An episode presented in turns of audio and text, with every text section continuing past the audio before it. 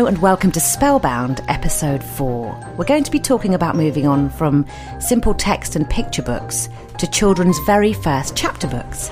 And we welcome back to the studio Jane Carter, Senior Primary Lecturer at the University of the West of England in Bristol. Hi, Jane. Hello. So, Jane, tell us what this stage is like for children and what's important to look out for.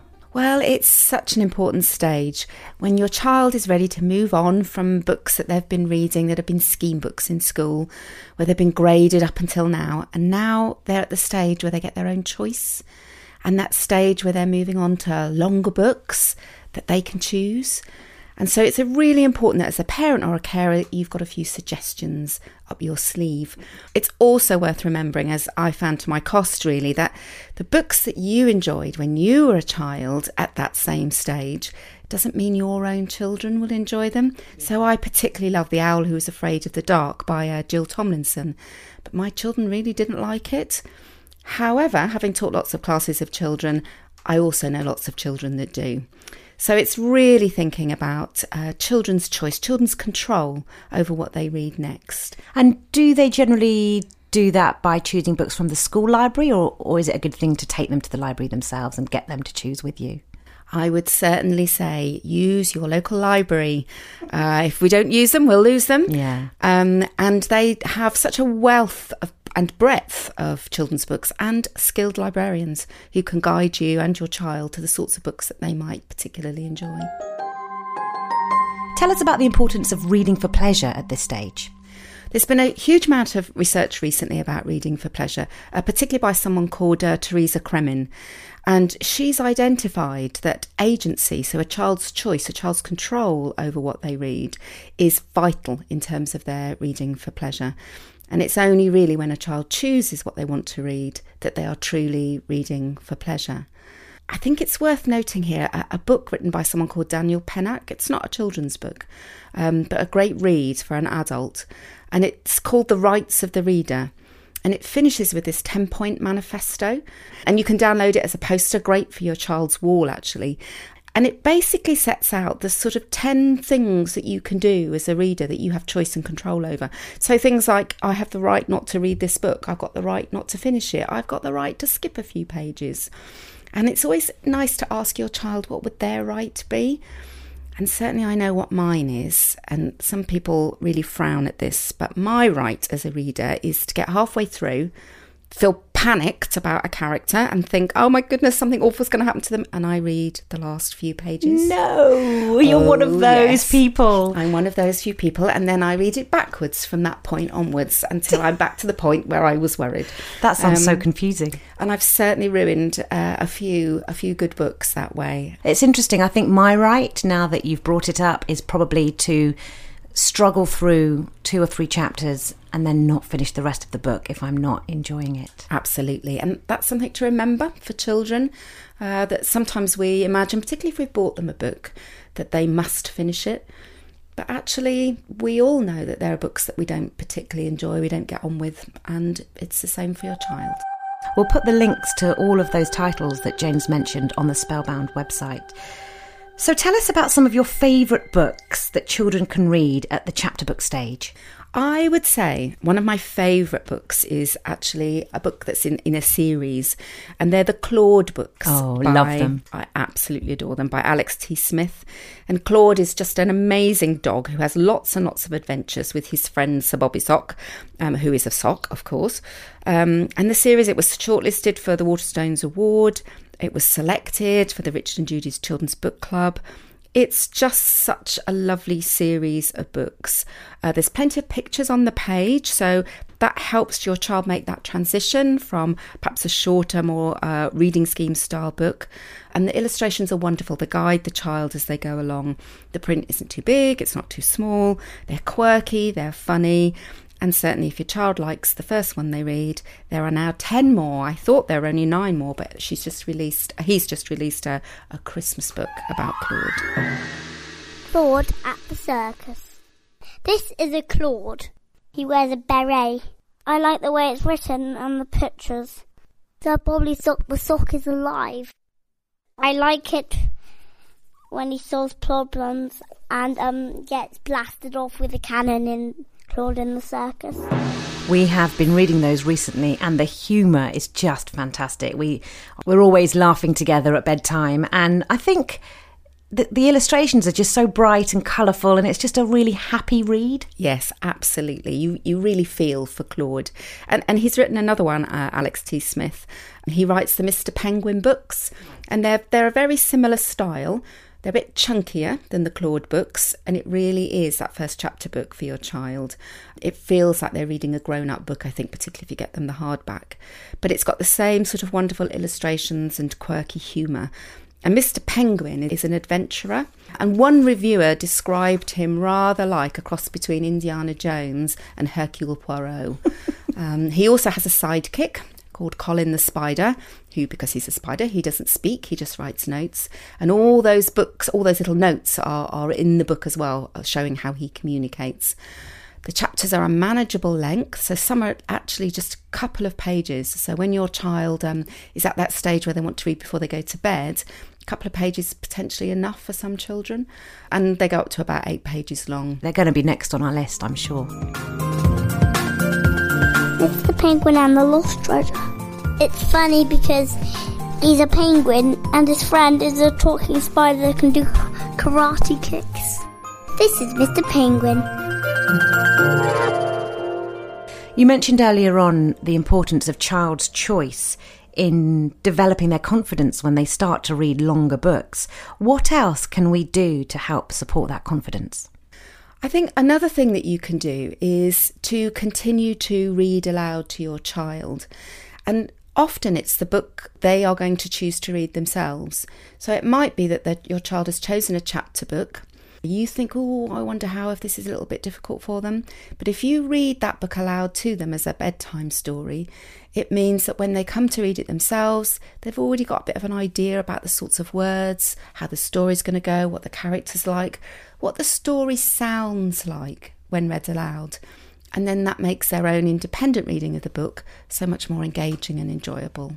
So, snuggling up with them at any given time of the day is still really important at this age? I'd say absolutely do not stop reading aloud to your child. There's so much evidence that it has an impact on your child's future reading and their well-being. And I've got a real soft spot for those kind of read aloud stories for children in that age range. Um, one of my favourites is a book called Me and Mr. P by Maria Farrer. It's just a fabulous book to read aloud for children aged about six to eight. It's the story of a little boy called Arthur who's really fed up with his brother. and his brother, who's called Liam, he's a bit different from other children. He's got particular special needs and he finds all sorts of different things difficult. And that means that Liam has all the attention and poor old Arthur doesn't really have very much. And Mr. P, the polar bear, gently over time helps Arthur understand his brother and he brings the family together. And Mr. P does it by just being himself. He is this huge, he's clumsy, and he's such a funny polar bear. I laughed out loud reading it to myself when I got to the bit about Mr. P squeezing himself into the school bus. It's just such a lovely read. I think we'll be sticking that on the list. As always, it will be on the Spellbound website. One of the things that's really important for us as a family at this stage seems to be the humour element. Is that important at this stage? Yeah, absolutely. And and not only that, it would appear that when you look at children's book lists of their favourite books, funny books are always near the top of that list. And therefore there's quite a lot on the market to choose from. I must say, when I'm trying to choose a book for a child that's funny, I find it quite tricky because my humour and their humour is quite different at uh, the ages of six and seven. So, Jeremy Strong, for example, he's written hundreds of books that children absolutely adore but to me, they're really not funny.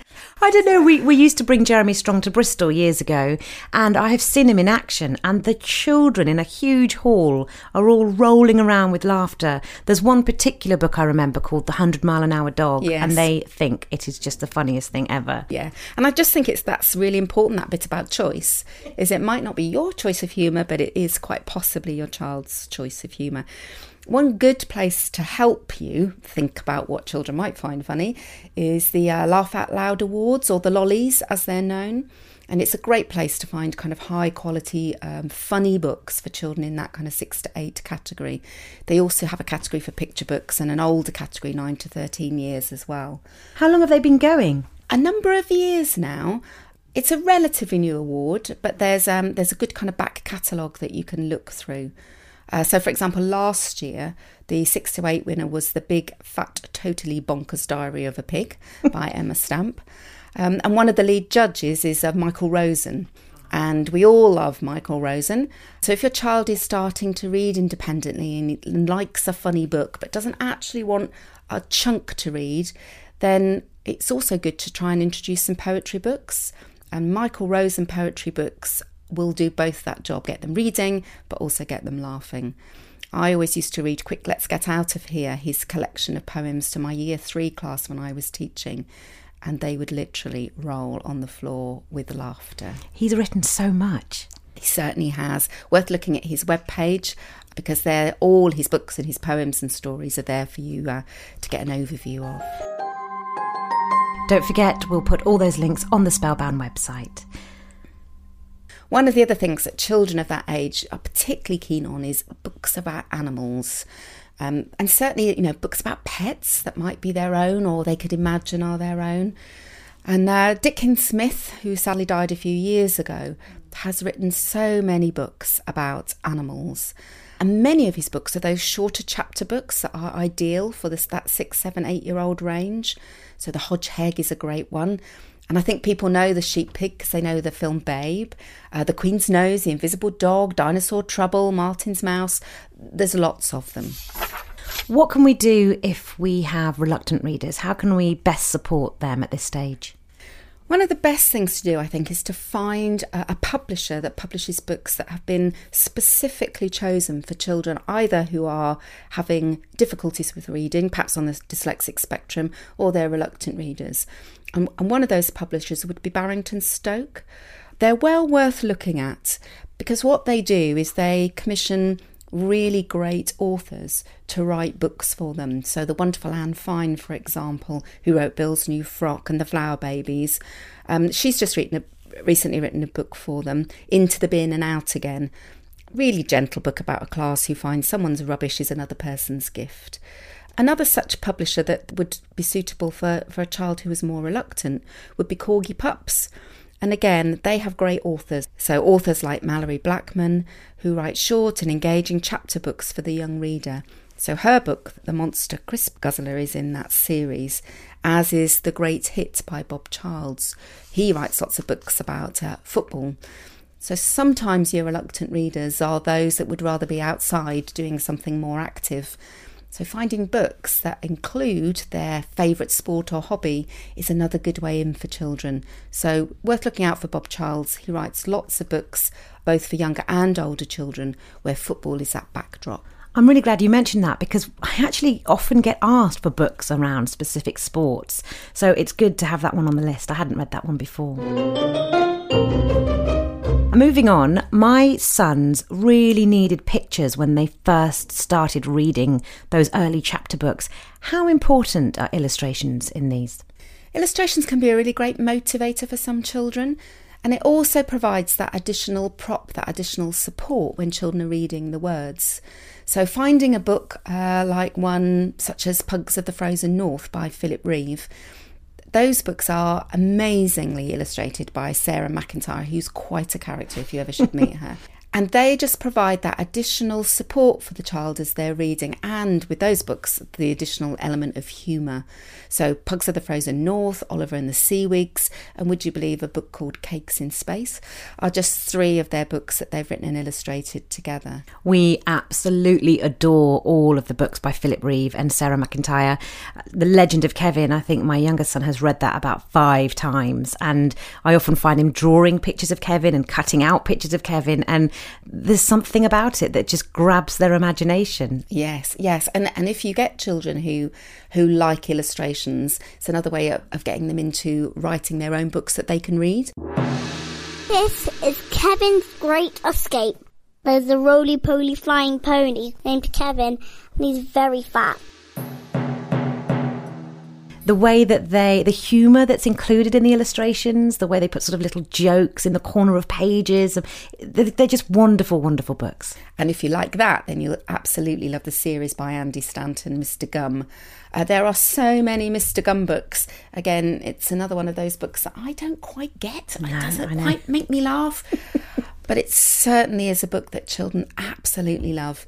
If they do actually enjoy that, then there are hundreds of them. So it's a, it's a good start to get them uh, off on that journey. So, a lot of children at this stage like to read books that are non fiction. Have you got any recommendations around those?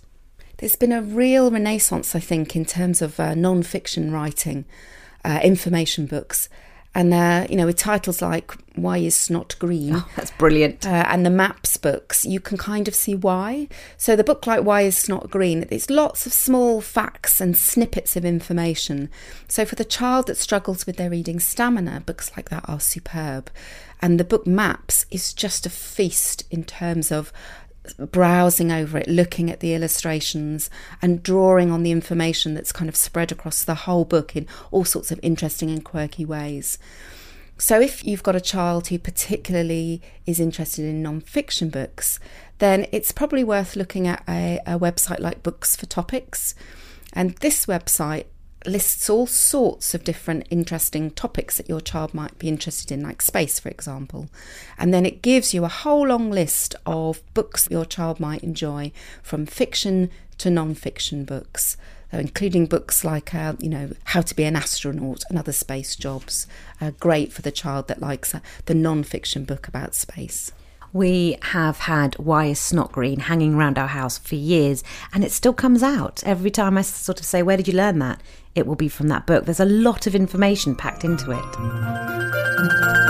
So, we talked about the importance of reading aloud to our children. Tell me a bit more about this.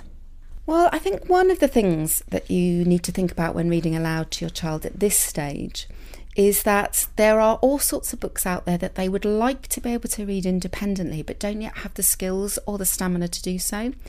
So it's thinking about choosing books like that for your child alongside your child. So that will give them access to a wider vocabulary. It gives them access to more complex ideas and themes for you to chat and talk about. And it's also a great motivator for them in their own development as a reader. So they can't read it now, but they might be able to read it later. And of course, there are all sorts of great books that you could read aloud in that kind of theme. So, The Children's Laureate, Cressida Cowell, How to Fight a Dragon's Fury is a good one, as is The Time Travelling with a Hamster by Ross Welford, uh, Goth Girl and The Fate Worse Than Death by Chris Riddell, and one of my favourites, Journey to the River Sea by Eva Ibbotson. And what's so beautiful about that book? I just love the way the characters are drawn in that book. I love the fact that it's set in the Amazon, and I love the way that the plot and the adventure just kind of races on through the book right to the very end. There's so many titles that we haven't yet read, and I think that's part of the reason why we do this podcast. Sometimes we need a bit of a helping hand. One of the things I've really noticed when we read aloud is it kind of gives the children time to relax and to actually listen. When they're reading their own books, a lot of the time they're trying to decipher the words, and sometimes it's hard for them to get the story. And I think when we read those slightly more complex stories, it allows them to be lost in their own imagination and, and to really listen. Yes, certainly. How important is it to develop those listening skills? Well, I suppose it is listening skills, but it's more than that. It is just as you said that it enables them to kind of escape into their own imagination. And I think that's one of the great pleasures of reading. And every time you read a book like that aloud to a child, you're showing them, you're opening the door into that amazing world of books. Jane, any final tips on supporting children moving on to these early chapter books before we go? Only that it is a particularly crunch moment. It is often the time when your child might stop reading because the support, the structure that they've had from school is no longer there. They're a free reader. Um, and therefore, it's it's important that you spend time with your child, finding out what they enjoy, thinking about the types of books that they like, choosing books together so that you get them over that stage of moving from support to independence. Jane, it's always a pleasure to chat to you about children's books. Thank you so much for joining us. It's a pleasure.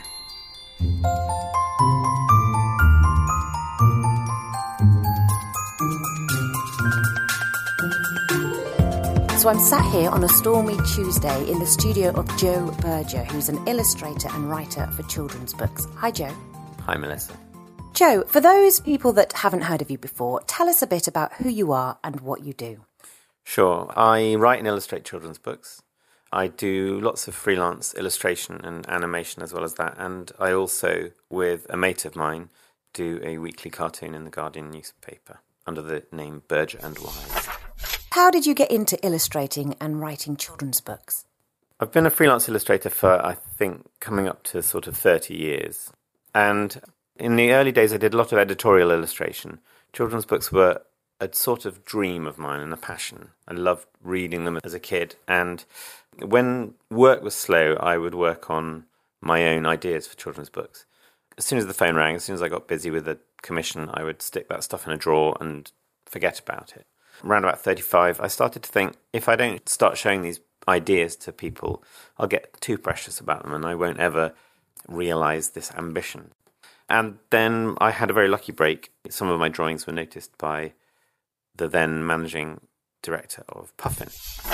So, we're talking specifically in this episode about the very first chapter books for children who are just moving on from picture books. How do you approach writing and drawing a book for a child in this age group? How do you decide what themes and content to cover? I think as a writer, it's quite difficult if you start from that perspective of, oh, well, I've got to write about this stuff. And my approach certainly isn't that organized. One of the main things is to look at other books that have been published and that are very successful and try and give yourself a sort of steer in in that direction. It's a difficult one because actually you want to produce something authentic to your own experience, but you do have to have an eye on what the market wants, particularly teachers and librarians who have a lot of influence over what children end up picking up. So tell us about some of the characters in your books. In the last two books I've written, maybe graphic novels is too grand a word. Perhaps cartoon stories would be better. They're a combination of words, typeset copy, and panels with speech bubbles and drawings. And they are about a little boy called Sam Little, who is a bit of a compulsive liar. And he's very much based on me as a little boy. And children seem to respond to this. I really have enjoyed going into schools and reading to children based on these books. I don't tell lies anymore. You'll be pleased to know. But I am quite a kid at heart and I still play video games and things like that. And so I get some of that stuff into my books in a slightly surreptitious way. But it was really interesting going into schools and being able to read bits of the books and ask the kids, you know, whether they watch, say, Adventure Time on Cartoon Network or play a particular video game. My boys have read some of your books and they have been in fits of giggles, so I can definitely recommend them. Finally, before we go, any tips for children and parents who are just about to start reading their very first chapter books? What should they look out for and can you recommend any? That's another very good question. I think my great love is graphic novels and comic stories. what I found really interesting as a parent reading with my children is that those things are actually quite difficult to read with a child. And so you might think that they skew a bit younger. I think books with lots of integrated pictures, some of which don't have any words at all, actually are better for slightly older children, children who are confident about reading alone.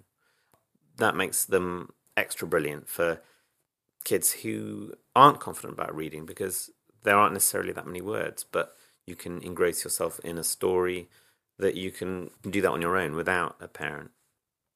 We've been reading some of the books from Shaun Tan lately. Are there any other authors that you might recommend? I was going to say Shaun Tan. The Arrival is that one you've read? I mean, that's just a fantastic book.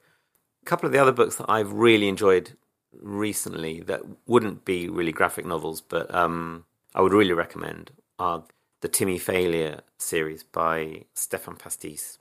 He is, like me, a cartoonist for his day job. And Timmy is a brilliant character and one I immediately um, related to because he imagines himself to be director of a private detective agency. And that's just what I wanted to be when I was a kid. Don't forget, we will put all these book lists and recommendations on the Spellbound website. And the sun's just come out, and I just wanted to say, Joe, thank you so much for your time. You're welcome. Thanks very much, Melissa. It's been great talking to you. So I'm here today with John McClay. Welcome to the studio, John. Thank you. Now, you're a global international scout for children's books. That sounds like a very fancy title. Can you tell me exactly what that means and what you do? Yeah, sure. It's a bit like I'm a, a, a, talent spotter for kids' books. So I work for lots of international children's book publishers, uh, one in each distinct language territory, and I help them to find really good children's books for them to translate into their own languages. What John doesn't know about children's books, quite frankly, isn't worth knowing. So, very kindly, he's come in here for this episode to chat to us a little bit about the chapter books aged around six plus.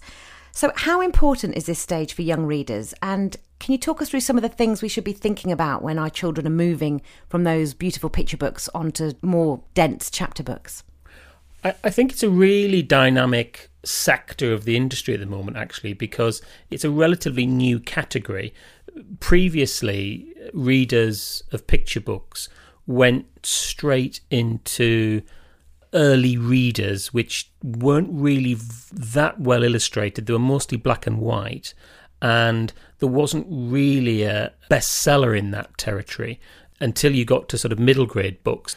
It was just another sort of small area of publishing that was a stepping stone in terms of reading. But what's happened since the advent of books like Wimpy Kid by Jeff Kinney and Captain Underpants by Dav Pilkey, you've got stars in that sector now. You've got really big best selling books that are in that area. And that's led to a growth in a lot of different, particularly author illustrators, you know, authors who are illustrating their own texts, writing some absolutely fantastic books in this area. And I think it's a really well established sector now as a bridge between picture books and middle grade. There's some really exciting publishing happening in that area now. So you mentioned Captain Underpants, one of our favourites, and we talked recently about Dogman. Are there any other titles uh, within that range that you would recommend? Uh, yes, there are some amazing author illustrators at the moment. Uh, Sophie Henn is doing some great work. She's got a fantastic series called Bad Nana, which is very funny. Uh, Rob Biddulph is another. He's the World Book Day illustrator at the moment. He's got a great series coming up with Macmillan next year, which I've read, which is really exciting. Philip Reeve and Sarah McIntyre, Kevin the Flying Pony, uh, Shifty McGifty, Steve Lenton and Tracey Corderoy. Some of these books are in colour, some of them are two colour, some of them are black and white, but mostly the really exciting stuff has got a bit of colour. It's the one colour books that are really interesting. There's so much around at the moment, and for parents and carers who are starting to choose chapter books for the very first time, where are the best places to find them? Well, bookshops, obviously, but they tend to be put in the early reader category, so the sort of five to sevens. And there are shelves of them, but they're they're often quite thin, so it's sometimes difficult to find the really good ones. But when you get a nice chunky series of something where there's several titles, you can find them on the shelves. The Orion Early Readers series is a particularly good set of set of books, but all the books and authors I've just mentioned, that they're all there. You do have to rummage around a bit to find them, but they are there, and it is a really, as I say, growing sector. Are there any publishers that we should be looking out for that specialise in these books? I think everyone's trying their hand at it. I think Oxford University Press are very good at it. Scholastic, HarperCollins, Egmont. Those are the really good ones at the moment that are doing a lot of interesting work in, in that area. Puffin as well. We were talking earlier on, actually, outside of the studio, about this being the golden age of children's books and how many titles are available to us. What are your thoughts about that currently? It is a golden age of children's books, that's for sure. There are some really remarkable authors and illustrators at work. Some of them are doubly talented because they illustrate their own books. But what you've also got is all of the great illustrators of the last sort of 50 years are mostly still around and still doing books. We did lose a couple of very well known illustrators in 2019, Judith Kerr and John Burningham. But you've got people like Raymond Briggs, Allan Ahlberg, Shirley Hughes.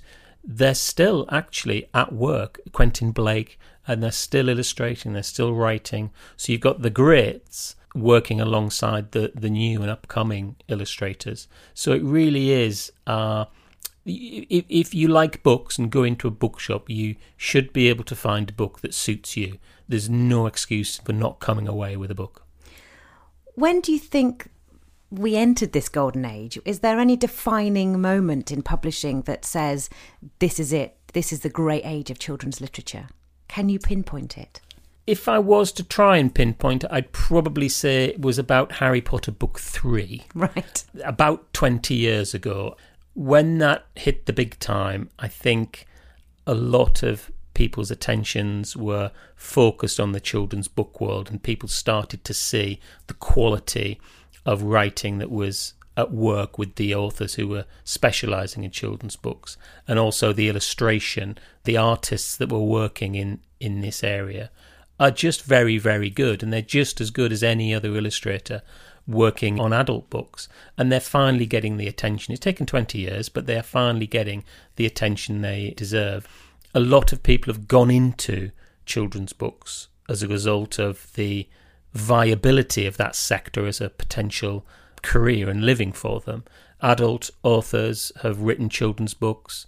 You've got the phenomenon of celebrity children's authors as well. But you've just still got a lot of people who have been writing children's books in this area for a long time, still producing great work, like Anne Fine, like Michael Morpurgo. They've been around a long time and they're still doing amazing books. Would you have any advice for any of our listeners who are thinking of getting into writing or illustrating children's books? Yes, I would. They need to keep writing, they need to keep reading, they need to read absolutely everything that's out there, they need to really absorb what's going on out there in terms of who's writing what and who's publishing what and the sort of stories that are that are popular. Uh, yeah, so keep writing. It's not a bad idea to go on one of the writing courses if you can. There's some very good ones at a lot of the sort of major universities have great creative writing courses. I think, yeah, keep reading, keep writing, and go on a writing course if you can. And finally, any tips before we go on how to support those children moving on to these chapter books? Interestingly, I work a lot with my local primary school in keeping their school library up to date with books, and I think that's really important. You've got to have books accessible to children that are new, that are clean, that are not battered, that are not faded, that have got really accessible design pages, good stories. I think the best thing you can do is have you know really well stocked school libraries regular library visits, regular bookshop visits, just to make sure that they get a chance to discover the books that they want to find. What we do at home is just have a lot of books on the shelf and hope that our son finds them rather than being too prescriptive. And I, I, do leave things occasionally lying about on the bed that I think he might like, and he, he pretends that he's found them himself. But generally, just having a lot of books around or having access to a lot of the more recently published books, I think is a is a good thing. John, thank you so much for taking time out of your very busy day to come and join us today. Pleasure.